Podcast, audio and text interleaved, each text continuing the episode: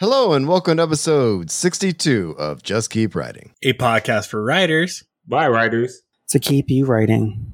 I'm Marshall. I'm Nick. I'm Brent. And I'm Will. Everybody, we're here. Let's do this. Are you excited? We I made think it. we're amped. Yes, I, I'm amped. So this is Let's our go. first episode that's not um uh around a book. So this is the long-awaited editing episode that we're going to tackle and we're going to put Brent under the spotlight here and uh talk about editing. I cannot wait to see what happens. Will's going to drive the ship, so to speak. So I'm going to let him I'm going to turn over to you. What you got, buddy? Great. So, Brent, first, I want you to describe your editing career in three words. Oh my god, I'm so Um, glad you asked that. Okay, three words. Uh unexpected, enlightening, and um gratifying. Yeah. Great. So, let's talk about those three words. Let's unpack them. The first Okay. one was unexpected. Yes. So, what? Talk to me about that. So um I it wasn't a role I ever thought I was coming into. Like when I first started on this sort of like publishing journey, I guess I always just saw myself as a writer. And you know, I was like, that's what I do. Like that's my main focus. I never really thought of myself as an editor, but it kind of sort of grew organically, I guess, out of um out of me being, you know, giving people feedback, uh, talking to people about their stories, helping them deconstruct them, like back and forth conversations. And eventually that helped me, I guess, build the relationships that eventually found me with FIYAH and found me in their slush. And then, you know, I had to pull away from their slush for a little bit. And um, eventually, you know, I didn't really think about editing anymore until Tor.com came to the magazine last year and was like, hey, we, we want to work with you guys. We want to do an anthology. And um, Devon couldn't do it alone. And we didn't want to pass up the opportunity. So I was like, I'll jump in. Why not? Let's see what happens. And um, yeah, so was not, I guess it wasn't my plan, but here I am. And the next word? Was enlightening, I think. Yes, enlightening. Mhm. Um, so I say it's enlightening because it has really allowed me to deal better with rejection as a writer because I got to see what it's like on the other side and really kind of like digest um the hard choices, the the things you wish you could have taken on, the um you know, just just I I got to see the other side of the veil and so it helped me in terms of like being a writer understanding that 9 times out of 10 the rejection is not about you. Like it's not it's not it's nothing personal. And um that kind of really that elevated my not only my confidence as a writer but also like my ability to keep producing through adversity. So yeah. And the next one?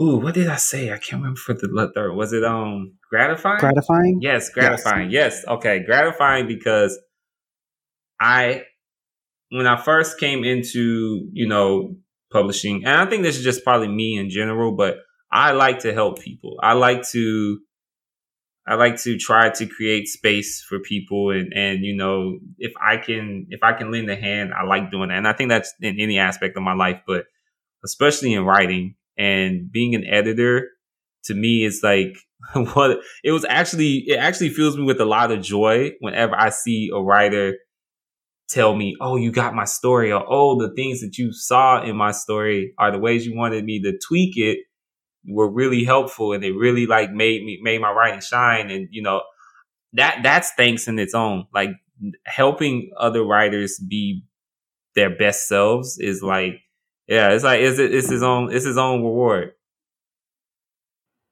Awesome. So, you know, let's talk about what you think the role is for a professional editor. to okay so for and again I, you know i guess i have to preface everything i'm saying for anyone listening is your mileage may vary so what i'm saying isn't gospel but i'm going by my you know my experience um i feel like the role of a professional editor is to take the story and elevate it not to my taste or not to not to what I see the story as, but to what I see the writer trying to do with their story. What I see their vision, you know, and trying to help them get to the get to the best version of their vision. Like I think that is my primary role. Like it's not about me. It's about me trying to help that writer elevate what elevate their work in a way that they're satisfied with. So that's interesting then to me because when you talk about that, it's really about elevating the writer's story and getting them to write the story to like a higher potential. How does your worldview go into that? Because there has to be something that you identify or that you connect to the story while you're editing it. So, how can you differentiate that type of energy? So, you know, it's, it's, I'll be honest, it's hard. And the, the first thing you have to do, and I think as an editor is flat out admit you have biases, you have blind spots, you have things that you're not so great at, things that, you know, you don't necessarily think about. And once you recognize that and, and you're humble about it, I think you can, from that space, you can kind of try to catch yourself or at least you know, as best as you can when you're editing those stories and making sure that it's not you inserting your bias into into what you think the work should look like.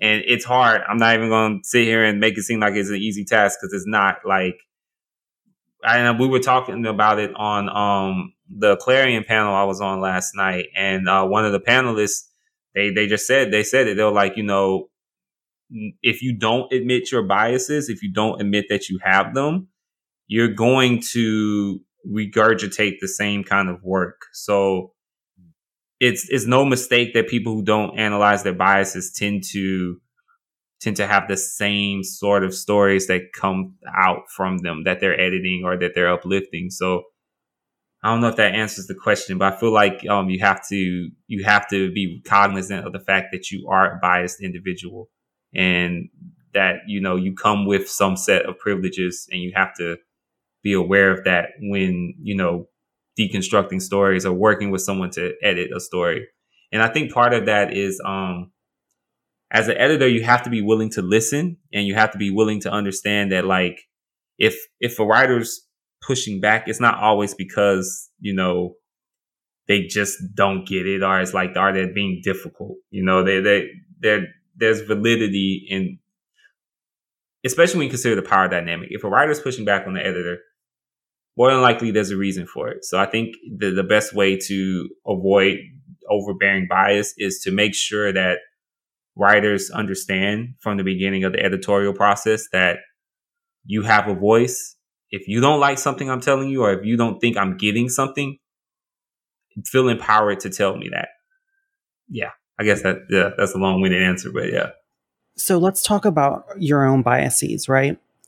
How do you check yourself? Like, how do you, as an editor, look inward and say, you know, these are the things that I'm biased on. How can I still do my job well while looking at the things that I'm biased on? I think you have to be intentional. And um, I was saying this uh, yesterday as well in regards to um, how we run the convention, FIYAHCON, it's like you have to have a. I think you have to have a. Um, you want to be intentional. Like you want to set out to make sure that you are covering as many voices as you can and also taking inventory of yourself and what you've done in the past and looking at okay what what who haven't i given the spot to or who haven't i highlighted and you know understanding that um if you haven't highlighted a certain person, it it could be a bias. It could be you just haven't gotten the right story yet, but you have to be honest with yourself about what that is. Like if if for instance when we did Breathe FIYAH if every single writer that we chose was a black american and also male out of 300 something submissions that would be a bias that would be something you know you would you have to kind of you have to kind of catch yourself. And I guess for me, my strategy with that is that I don't like to send out rejections really quickly because I want to look at the full scope of what I have in front of me in terms of like the stories that were almost there, the stories I really loved, the stories that might need a little work, and kind of look at the full spread of them and see, okay, uh, is all the stories I'm saying need a little work? Are they all um, African writers? If that's the case, then maybe it's not that they need a little work. Maybe it's a bias in me not understanding the storytelling. So I try to like, at least my method is that I don't like to quickly reject stuff because I want to see the full spread of what's been kind of what's been offered to me and um make my choices from there. And I I can speak a little bit for the FIYAH team here, but I know there have been times where they've chosen stories that needed a good bit more work, but they chose it because they wanted that type of writer to be within the issue. So I think, yeah, you just gotta be intentional and you gotta be willing to do the work. You gotta be willing to do the extra mile in terms of like building, getting past your biases, I guess. And unfortunately, with the rest of the publishing industry, it's a little too easy to not address biases. And unfortunately, a lot of that work falls on BIPOC editors in particular to try to to try to dismantle some of this stuff. I'm glad you brought up BIPOC editors because I want to flip it for a minute. Because you work so heavily with um, Via and and like with the magazine, and you know you're doing Escape Pod for Black Future Month. Has there been a time when you are editing someone who is not part of the BIPOC community, when you really have to center yourself and how much can you one maybe educate that person? Like do you waste your breath on it? Um, and also you know how can, does your biases come in effect with the other with anyone who's the other of without your social realm? So yeah so um usually if it's someone who's like not bipoc or, or white if if they're asking me to look at their work and give them feedback and so on and so forth um I usually consider the level of the relationship because I'm not gonna I, I'm not gonna do it for just any random white person who wants to send me their work just because I've been burnt by that before. And I think many of us have been where it's just like you know they'll send us their work. And actually I remember this was I wasn't a professional editor back then but this was like years ago. I had this um this white woman she sent me her novel uh, I gave her this detailed feedback. I went through it, and she completely ghosted. And and I knew it was because I was pointing out things that were like, hey, you know, this is a little insensitive. This is, you know, think about this, think about this choice, and this. Um, I gave her this extensive feedback, completely ghosted. And you know, that example really stuck out to me because it was just like, oh, you wanted my validation. You didn't want my actual feedback. And that's unfortunately what I run into with a lot of white people who reach out for feedback. They just want to get the they want to get the check mark from the black person. They they're not actually looking for a real mm-hmm. substantive feedback. So I don't do it often, I guess. And not unless I'm getting paid. If you're gonna pay me to do it, then I'll do it. But well, yeah. And that was my kind of question on that too. Do you find is that I, I don't want I don't want to preface this wrong, but do you find that to be more often than not that they it's for validation or they're trying to get a sneaky sensitivity read out of you or something like that? Like if it's a white person asking you directly for edit you know editing feedback? The less i know them the more i assume it's for like a validation. Because mm. the if they actually know me and they they you know we interact they know where they know where I stand on things and they know what I'm going to point out and, and how I give feedback already. So mm. yeah, I guess that that's what I would say. If the less I know them, the more likely they are just looking for a quick check mark. Okay. Yeah. So. Okay. So let's let's talk about BIPOC editors. So everything that you're saying, you know, with the other editors that you've worked with in the industry who weren't BIPOC, do you feel like now that they are understanding the heavy lifting that you have to do as someone who is part of the BIPOC community and editing stories? So, um, I'm working with Dave Ring right now, and he is actually he is fantastic. Like he totally, I'm he's he's receptive to like everything I've said and everything I've wanted to do with the story, and you know his suggestions have all been have all been like just spot on. Like I've I've worked I worked with him on my flash fiction piece, which was a, a great experience, and I'm working with him on the novella, which was a great experience. So I, I think I've lucked up. I also worked with um Scott Andrews for my Beneath Ceaseless Skies story. Um, it hasn't come out yet, but working with him was um yeah that was that was that was a really good experience too. So so far I've lucked up. Now I I've heard horror stories. I can I can give you horror stories if if if if uh you want. They just aren't my horror stories, I guess. No, like I really want this to be about like your perspective and your journey. Yeah. Because I think it's important I think it's important for people well twofold. I think it's important that people hear like what as a professional editor the things that you were saying about you know don't take it personal. Sometimes there's stories you love but it just wouldn't fit with what you're doing. But i also think it's really important to talk about biases and i also think it's really important that people hear how much heavy lifting bipoc editors and we all know as well as writers have to sometimes do this heavy lifting and think about things that other white people, let's be honest, don't automatically think about because of the way our social structure is built. Yeah. well, so I can I can kind of bring I guess I'll bring this up too. So um I'm currently um a freelancer for a tour with like on the novella side. The reason I never publicly announced it on Twitter was that when my friend did she was bombarded by angry ass white people asking her, mm. well, why you only want BIPOC writers submitting? Why can't I submit? When are you going to ask for white writers? And I saw that and I was like, I'll be damned if I announce it and have to deal with that shit. So mm-hmm. it's like we can't even, I can't even celebrate things sometimes because I have to be cognizant of how angry white people will get about it. Let me ask you this. So, for your edit, freelance editing at Tor, is it specifically that they wanted you to edit BIPOC authors, or is that something that you specifically wanted to do? Okay, so that's not even what Tor asked us. Tor was like literally like Breathe FIYAH was great. We loved Breathe FIYAH. It was amazing. Would you like to potentially, you know, be a freelancer? And it was like, yeah, this is great. Cool. And they said, you know, you can reach out to anybody and um bring them bring them in and we'll we'll give it a look and see if you know we like it.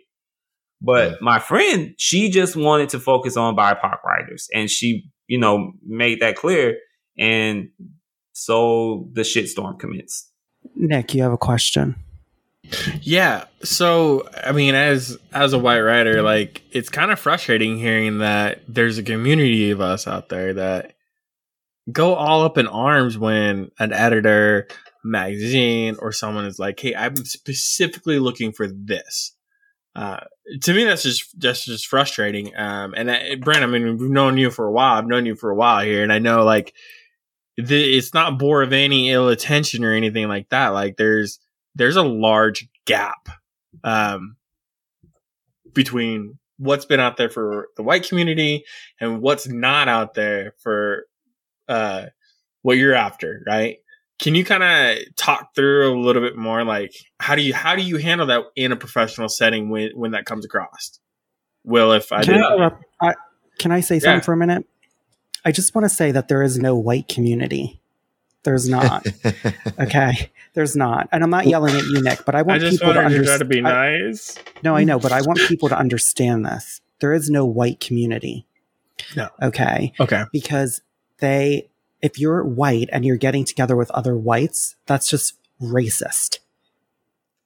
I mean, well, okay. So my perspective on that though is that I, I get what you're saying, but I do think that there is a white identity, especially when you consider it on a global level. And we have to, and it's something I think you can't necessarily discount that white people do have a culture and white people do have certain things that they do within their cultural framework.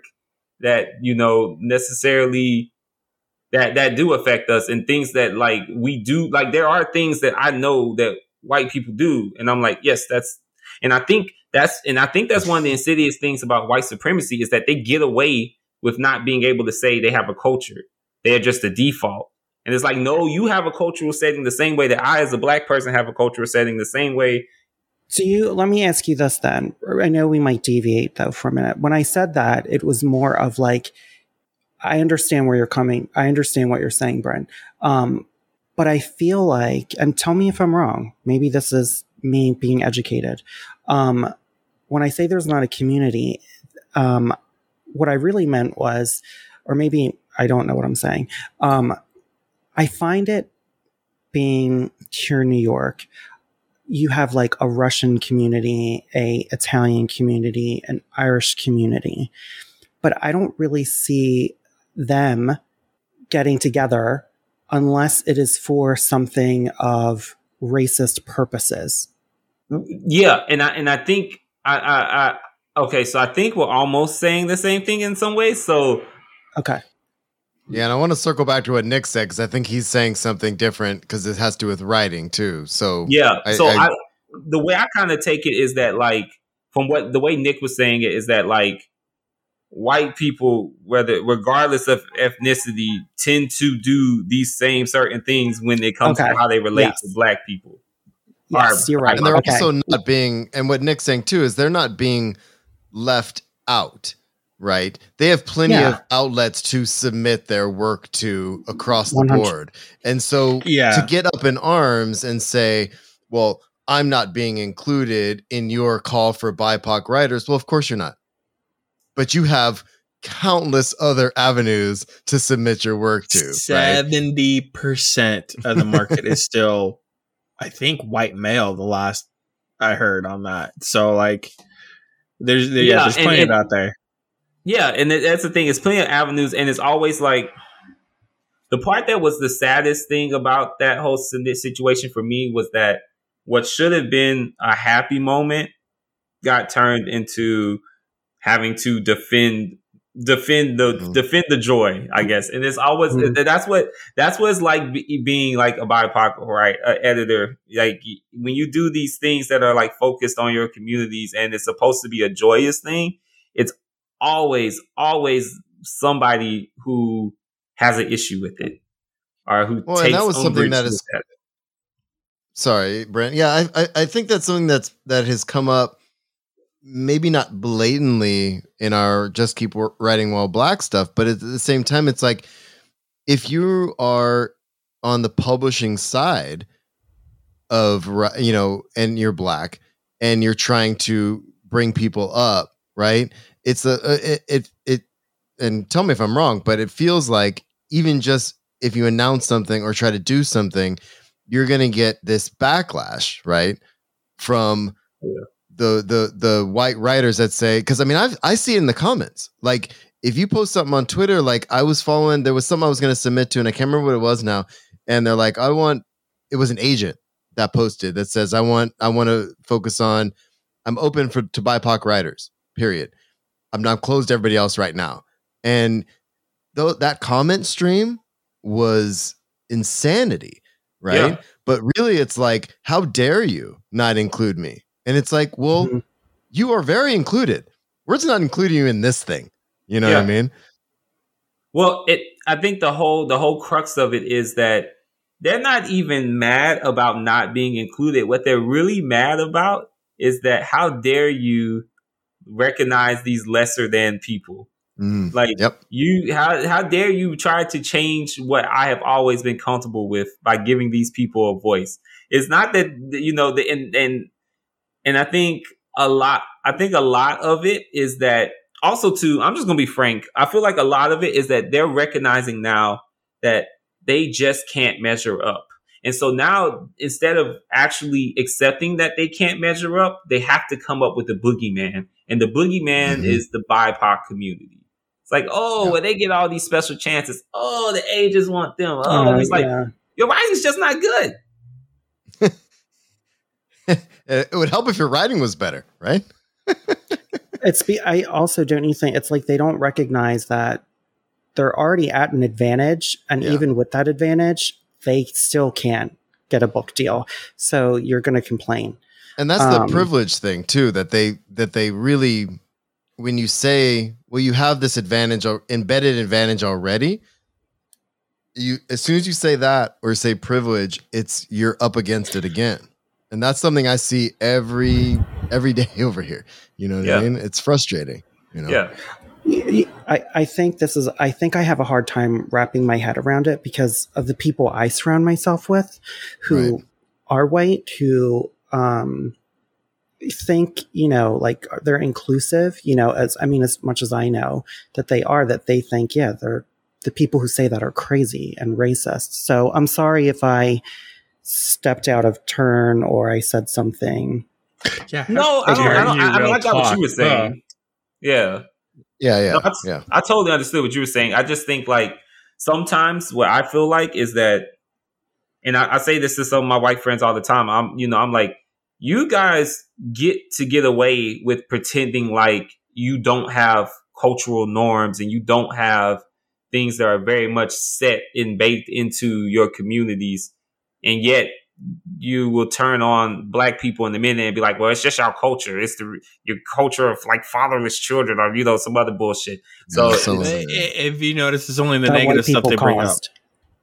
Yeah, yeah. And and it's like, you know, I always respond to white people. I'm like, well, you guys have a culture of passive aggressiveness. Y'all can't be real about shit. And and it, you know, and it's like and it and it bleed and it bleeds into ev- it bleeds into everything. So it's like, you know, I just like to challenge that whenever it comes up. I'm like, no, white people, you definitely have a culture.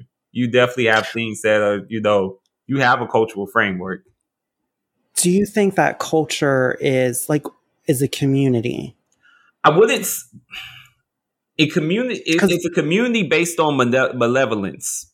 That's what I would say. It's not a community in the sense of let's uplift and let's look out for each other. Well, they are looking out for each other actually. Just in it's it's in a way. It's in the sense of it's a community with as long as there's another. Now, once the other is out the way, then of course they they you know they turn on each other. But I think it's a community Okay. that sometimes is based in what do we need to do to maintain our status. So I don't Okay. I, I don't think it's I, I wouldn't say it's a community in terms of like family or like you know like that. But I think I think I think when I think of community, like my frame of reference is like a close knit group of people who look out for each other. I, I think I I view it as like a positive thing yeah, more so, and also too is like I didn't really grow up like I feel like most white kids did. Um, Yeah. Well, the reason I feel like community, and this this is going to bring my other identity into this, I guess. The reason I feel like community can be malicious is that as a queer person, I have seen community and the viciousness that it can apply and the way it locks steps to keep out those that they don't think deserve to be a part of it. Like the the hetero black community is very much in lockstep about certain things when it comes to how black gay men are regarded and treated. And I, I wouldn't say they're any less of a community because of the negative things that they do. I just think community can be good and it can be evil. Gotcha. Uh, Brent, I'm with you on that one, uh, and that's kind of why I do say white community, um, for for the sense of you're being. It's like a grouping, right? Like you're part of the white community, whether it's there or not. That's just what you are. That's you know your group of people, I guess you could say, um, as far as like labels goes. Um, and I've talked to other people too. Like as a white community, I think we need to be better about certain things, um, because if we don't do it as a collective, it doesn't mean a lot to me. If we're not all trying to do something to make change, that's where I'm like, okay, we got to do something about it. Well, yeah, and that's why I often often tell often tell other white people, I'm like, look, I can say it, but it's not going to have the same impact as if you say it. Yeah, yeah, and yeah, biggest biggest challenge I have with talking to other other folks that are white, where it's we need to make a change. It's not because there's a black editor who's doing, um, uh, and I always I always forget how to say it right, BIPOC. Um, Yeah, you know, I, I say BIPOC. I guess like accepting BIPOC writers and stuff like that. That we need to encourage that. Like that is our job to help lift them up to make sure that their voices get heard as well. Well, yeah. But that's also bringing up the art, right? That's bringing up everybody being able to write and do a thing and be part of publishing and be part of putting stories out into the world, right? It's not I mean, and I think that's the the I, don't know, the frustration I feel like with the, some of this stuff is like, well, it, is it because of what Brent said where where you know, you're upset because you know, a certain group might be better than you so you feel threatened? Or is it like there's plenty of space for everybody to write, right? There's plenty of space out there. So and you, and you had decades of mediocre, yeah, um, writing getting published, and boo hoo. Yeah, so now, so now that it's widening more, and it's not, and and schools are putting down the old white dudes and picking up the people of color that are producing these amazing stories. I mean, I, as an English teacher myself, this is something that you know we we talk about all the time. It's like I'm done teaching X, Y, and Z. How about this book? And as soon as we do it, Facebook blows up and says they're making us read this thing about, you know, Mexicans crossing the border and stuff. It's like, yeah, it's an amazing story that should be read. And are we done? We got to be done with Mark Twain at some point, right? You know, or Dude, I don't want to hear about George and Lennie anymore. Yeah, and or yeah, exactly. But I feel like we're stuck with this these chunks of books that were bought decades ago that are still sitting in libraries and English teachers don't have much. So I actually, you know, a lot of us what we do is we go out and we look for funding to bring other books in. You know what I mean? Because we're tired of teaching this stuff because the kids don't identify with it either. You know what I mean?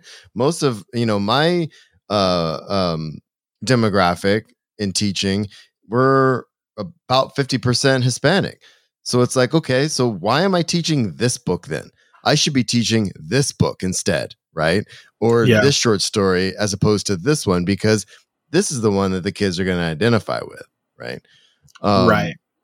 But yeah, I so, so go ahead, Will. Sorry. I think to that point, I don't think I saw the way that I grew up written until I read uh, Junot Diaz Drown. Um, it was the first moment that like I like really identified with the rhythm of the language and the the um the spanglish of it all you know which was exactly what i grew up with um so my next question brent going into the editing is not only are you part of the bipoc community but you're also part of the lgbt community. So there's intersectionality in that. And when you're editing, can you separate those two parts of you for certain stories, or are you always intersecting with both of them when you're looking at storytelling and what type of stories you gra- gravitate towards, but also want to uplift? I definitely cannot separate them. And I wouldn't want to, honestly, because that is that is fundamental to me on both sides and both both of those aspects of me must be brought to the table at all times. I, I don't have I don't have the patience or the time to be uh, just a black person to a black person or just a queer person to a white person. I'm both. And and both will always be a part of my process and how I view stories and, you know, view the world. And, you know, it it's not i don't think of that either one as a hindrance either i think of it as those are strengths. Like it doesn't take away my ability to read a story by a cishet white person or a cishet black person or a queer white person. Like i think all of those things i think i, I am able to edit those stories just as validly as uh as a cishet white editor would be able to. And I, I think it's important that, you know, BIPOC editors of every intersection don't necessarily try to piecemeal themselves because the world does that enough for us. So as editors, we should be trying to show a world where those two two things are three things or however many intersections you're dealing with can all exist in the same space. That's great. Good answer. Um, let's talk about though editing. You're part of these communities that sometimes can be conflicting or I would say mixed messaging in some ways. And let's give you this an example for the gay community.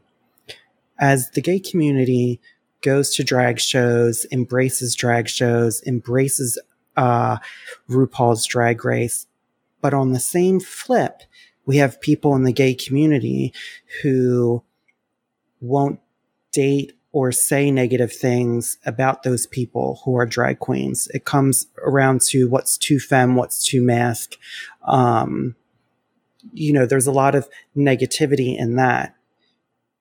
Do you feel like, as an editor, are you seeing stories that are really nuanced and showing a spectrum within all of those communities. Like I'm just using that as an example. Like, you know, you have this division, right? Yeah. You, are um, you seeing more nuanced? Am I am I making sense? Yeah. Okay. Yeah. So um you are you are making perfect sense. Um yes, but what I will say and this would kind of be my challenge to anyone listening is that unfortunately the most nuanced stories that I come across tend to be from the most marginalized people. So people who have the most intersections tend to, at least from my experience, tend to provide the most nuanced stories. And I would just, and this is just a, I, I would just say this as a general thing to anybody listening is that make friends outside of your normal communities. Reach a hand out to people that you may not necessarily have ever saw yourself being friends with because those experiences will enrich you and it will enrich your writing. And I can honestly say the friends I've made through publishing have tremendously like made me a better writer in terms of just listening to them, listen to their experiences, listen to the things that that bother them, the things that they wish were better about the world, and and I promise you, your writing will be better for it. Go ahead, Nick. Yeah, no, Brent, I'm really actually glad you said that because that's actually uh, one thing that really helped me kind of get involved into the writing community was reaching out to others that weren't me. Uh, Marshall, Will here, like they're both perfect. Literally, how we became that. friends. Look, I'm just gonna say, like it, it's helped me grow so much as a person. But I also say this with a bit of warning to the person that wants to do it there's a respectful way to do that. And you need to kind of do your research on that um, ahead of time and make sure, you know, you're not going in and just throwing microaggressions around left and right, trying to get answers to questions. Like there's, there's a, there's a yeah. wrong way and a right way to do it. Uh, my recommendation on that is literally go make a friend. Just go be a friend. Yeah, no, you're right. Yeah, like please don't collect us like Pokemon. well, and, and on that note too, is like when Nick and I met, like we became friends fairly quickly, but then it's like then some questions started coming to me. I was like, okay, what's going on here? But the the funny thing is, is like you can approach it in a couple different ways, but the way Nick did it was not the way I'm about to introduce it. Like you'd be like, so why do black people do this? Why do black people do this? You know what I mean? Kind of thing. And it's like, or why do queer people do this? And it's like, oh boy, you know what I mean? There's there there are lots of ways to approach or to get your questions answered, right? Um, and so Nick and I, it took it. I mean, what was it? By the fifth or sixth round of questions, I'm yeah. like, all right, let's let's kind of approach this a little different. You know what I'm saying? Yeah. So, but it worked out, and and I feel like Nick is um he's such a beautiful human person now. Like, like not that he wasn't then, but like when I first met him, like he literally was sitting me down. We're sitting on a beach in fucking Mexico. and he's great. asking me these questions. And I'm just like, okay, I need to be here to answer these questions for this man because he genuinely wants to know and he yep. wants to be better. And I acknowledge that. And I took a deep breath a couple times because I'm like, oh, that's a terrible way to ask that question. but I knew what he was getting at. You know what I'm saying? And so there's there's got to be you can't just stop a black man on the street while running or something. Like, hey, right. why do black people do this? But like, but if you have a acquaintance or a friend friendship, you know, that's okay to ask those questions and say, look, I may be totally off base here, but I have to know this thing, you know. And depending on your relationship, you might get the answer that you might help you, you know. Yeah. Well, and I would say, you know, the relationship, the interaction should start from a place of commonality. I feel like most of the time, you don't want to run up to people and be like, "Hey, why do black people have this kind of hair?" Like, nah, that's a lot. Um, You're but, like, dude, come on. Can I if you- touch it? Or can Yeah, I touch no, it first? oh, and then dear, do you ugh. have this hair? Dear God, don't ever do it, please. If you want to live, Ugh, um, but so many days, so many times. like I have a very I have I have some strong f- relationships with you know white people in my life and we have had some of those frank conversations but we didn't start off like that it started off from a very you know easy friendly place like oh you like comics I like comics too talking about comics and then you know as let let it be organic like please don't take what I said and think like oh I have to collect a black person oh I got to collect a uh, a Mexican person. Oh, I gotta collect someone who's disabled. Like, don't do that. Like these these. What I'm saying is expand your horizons as a person organically. Like, take the chance to, you know, take the chance to, and not, maybe not even necessarily make friends with people, but take the chance to read work outside of your experience. Like that, That, that that's that's a valid That's thing huge. too. Like, all right, look at your look at your bookshelf. Is your bookshelf all white people? That's a problem. Is your bookshelf all men? That's a problem. Like, you need to, you got to, you got, you have to be intentional about your reading, and that's something I see a lot of writers of all stripes try to bullshit their way through. It's like, oh, I just like to read, you know, what catches my attention. And it's like, how will you know if you haven't tried it yet? Mhm. that's so on that. Like I, Brent, that's something that I think Marshall and Will both have really stressed on me. Um, and so, you know, every time you recommend a book too, I'm always writing it down. I, I got a list sitting in here somewhere. I think when it comes to my personal writing and feeling comfortable, kind of bring it back to editing, right? I, I've asked you to read a piece of mine, right? Right. two years ago, three years ago, I wouldn't have asked you um, because I wouldn't have felt comfortable trying to portray uh, a character. There was a character of color, a person of color in my. Hopefully, I said that right. A person of color in my. Poor Nick. Um, I, I'm all nervous all of a sudden in, in the story that you read? Yeah, yeah, and uh, you know, and it, something going back three years when I was first starting this journey. I don't know if I would have felt comfortable having you read that without me being too worried about accidentally writing something that was a negative stereotype in any way. And I really love that you're you're suggesting go read outside, you know, of that. My guilty pleasure is white male fantasy. I know this. And so I don't read it anymore. Like when I just need to relax and chill, I'll do a repeat of a book. I'll find a new one, right? But for the most part, I'm always trying to read something other than myself right now. Um, and that's helped out a lot, especially when it comes to this process. yeah, and it, it at, to even bring it back to um our first just keep writing while black episode when we were talking with Nia and how we kind of talked about how BIPOC writers in general, by the time our career starts, we we tend to start at a higher skill level than the start of a white author's career. And part of that is because of all the hurdles we have to face just to get to that point. So I think just just by the numbers, if you're reading mostly BIPOC authors, you're probably reading mostly better writing just because we don't really get the opportunity that to be mediocre. We have to come out the gate swinging. So yeah, I, I think for if I was a white white person, like a white writer trying to figure it out, I would be reading it for that just alone. Like, let me see what these people of color over here are doing, and they doing Mhm. right. Let me, you know, I mean, don't do that, but but I'm just saying, like, it's it's it's it tends to be better writing. So I think it's just a, it's a positive to purposely read outside of your experience. I think. And Now, it- yeah, let, let me ask you this though when, when it comes to editing and stuff like that um for those writers that you've done some editing for and critiques for and stuff like that can you tell that they don't read outside their sphere. Oh, absolutely. Yeah. It's it's so it's so obvious. Can you tell if like a BIPOC writer doesn't read outside their sphere as well? Oh yeah. Yeah, I, I have, I have it- a story in my head right now. I'm thinking of about. Yeah, I just knew the person read only in genre, and and and it showed. Mhm. And, and you know, it's it. Yeah, so I can definitely tell. Now, I, I think that's something you get with experience and with time.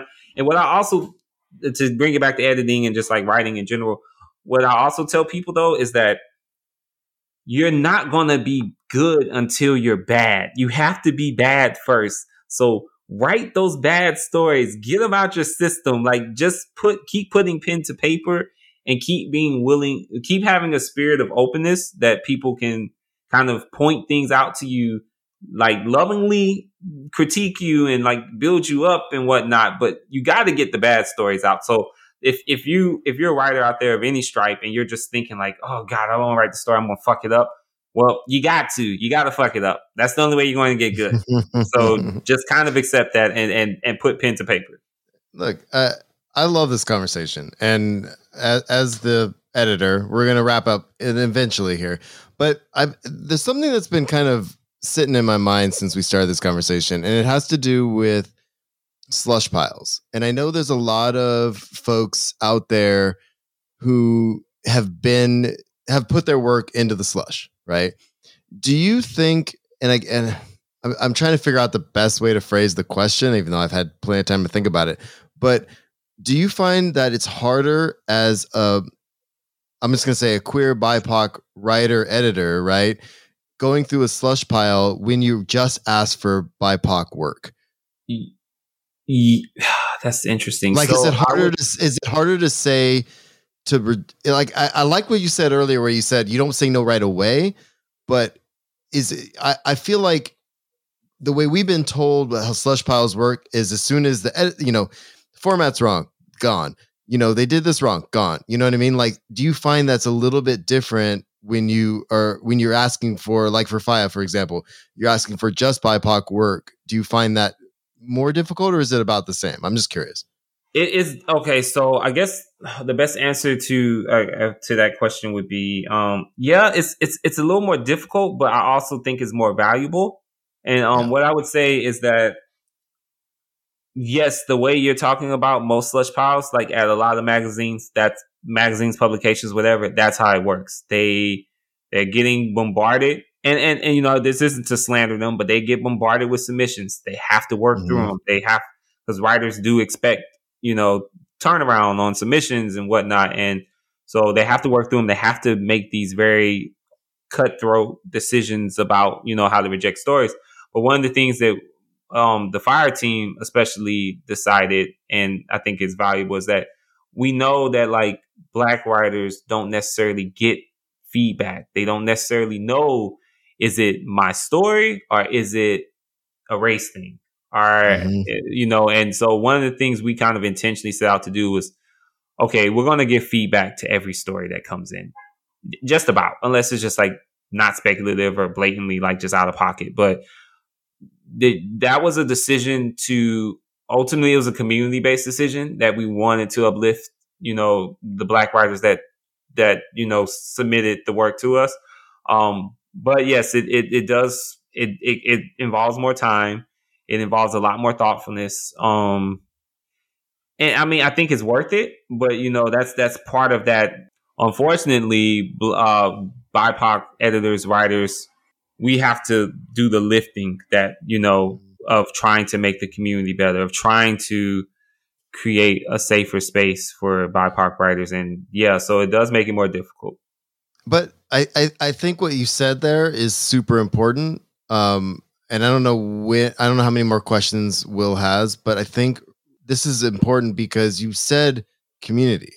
The fact that you are giving feedback, which I appreciate from FIYAH because I have submitted to FIYAH, but I love the feedback because you get it. And you it's not a form letter.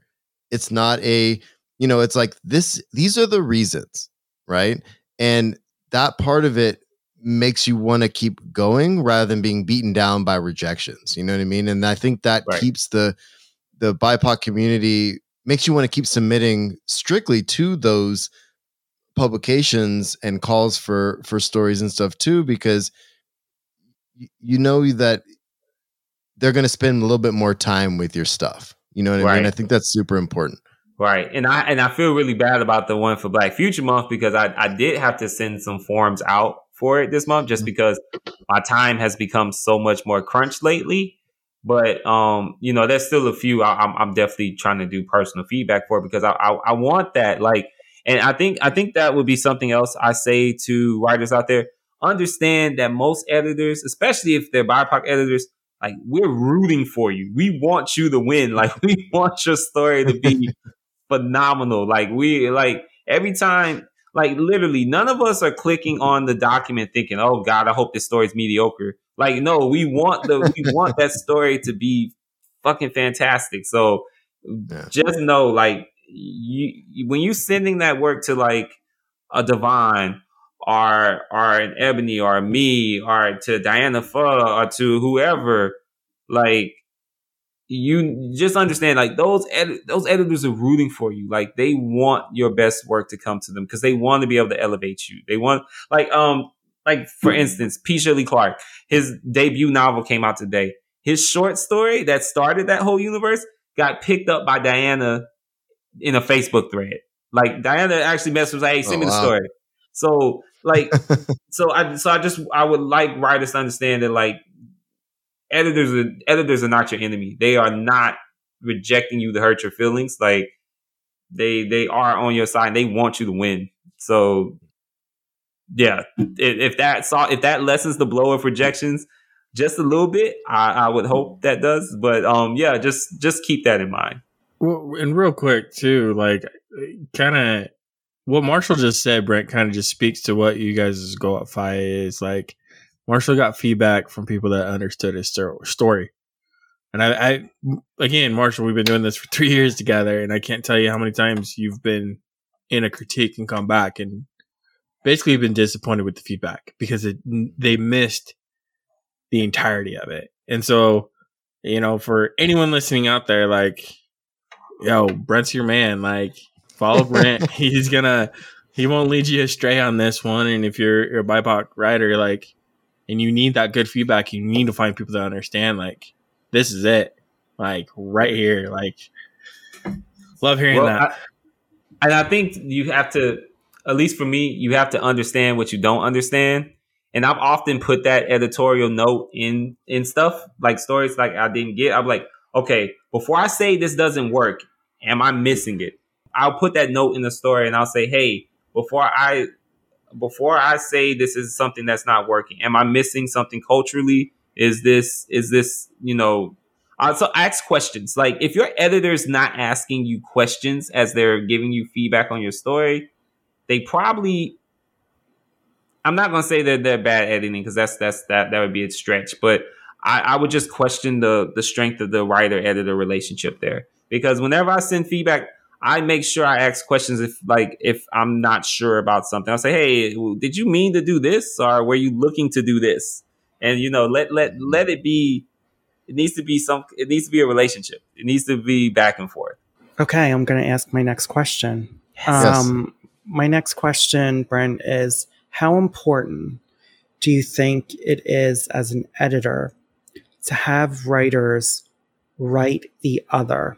And I'm and I mean this with even within the BIPOC community and not having them write white characters. I mean, just like the other, like really thinking about the inner dynamics of society. Yeah. Um, I think it's absolutely vital that they do that.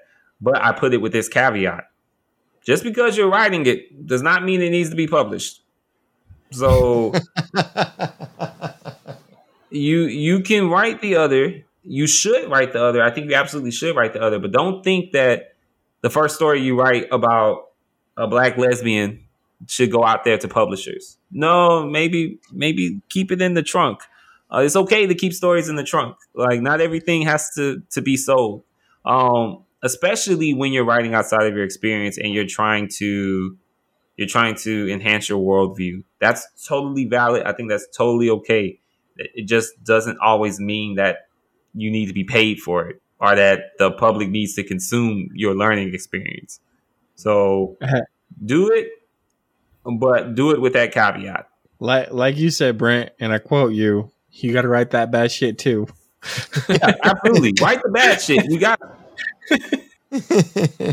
yeah, you absolutely have to write the bad shit. Like it, it's just part of the process. You you're not good until you until you're bad.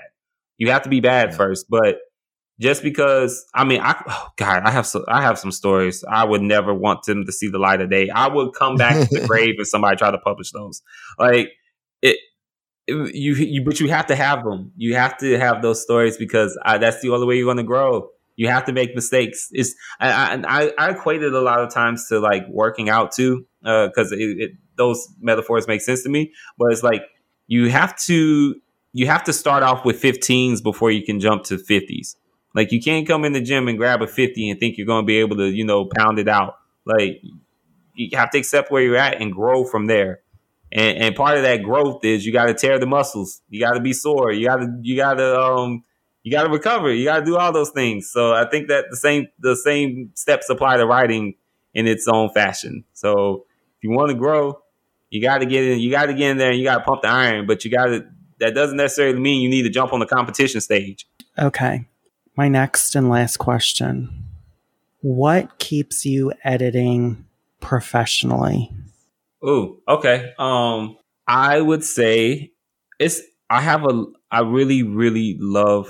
I love stories. Like I love stories, and I love the joy that writers get. I love seeing the joy that writers have when their stories come out into the world, and when they get beautiful receptions, and that people love their work. And I cannot tell you the amount of like pride I feel whenever somebody tweets at FIYAH and they're like you guys are publishing my very first story ever. I actually feel like a real writer. Like this, this, this Aw. is changing everything for me. Like that, that, that, that will never get old to me. That will always like just fill my heart.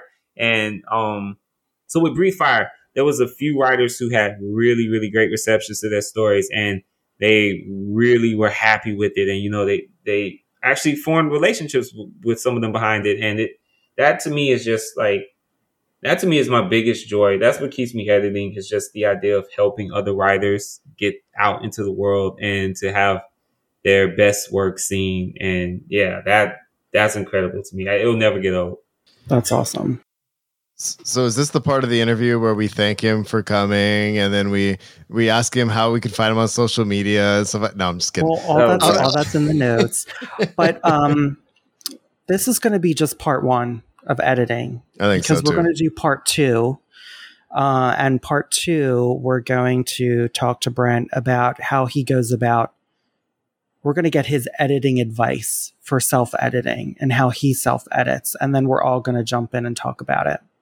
Um, but I, I hope it. you feel good about this episode, Brent. No, this was great. I really, I really like this. This is some, you know, I, I, I feel like I could talk about this for another hour easily. Yeah, no, I, this, this is a great topic. Well, good because we're gonna have part two and we're gonna grill you some more. And uh, this has been really, really awesome, man. And we love having you on our Just Keep Writing team, obviously. But um, sometimes, you know, we're sitting around, we're BSing, and you know, we're recording regular shows and stuff. And sometimes I'm just like, uh, uh, being able to turn around and ask you interview like questions and get those nuggets out of you, I think is super important. So we're glad to have you, man. And um, you can find him in our show notes and all that kind of stuff. But uh, Yeah, yeah, yeah I'll be all in there. and he'll be on the next shows and blah blah. and this has been Just Keep Writing, a podcast for writers by writers to keep you writing. You can find us at justkeepwriting.org. Follow us on Facebook, Twitter, Instagram, and YouTube. Feel free to reach out to any of us on our social medias, and please jump in our Just Keep Writing Discord channel. Links to all of that is in the show notes. Lastly, please support our show by going to patreon.com slash just keep writing. We offer daily writing prompts, early access to podcast episodes, and much more. Thanks for listening and just keep writing.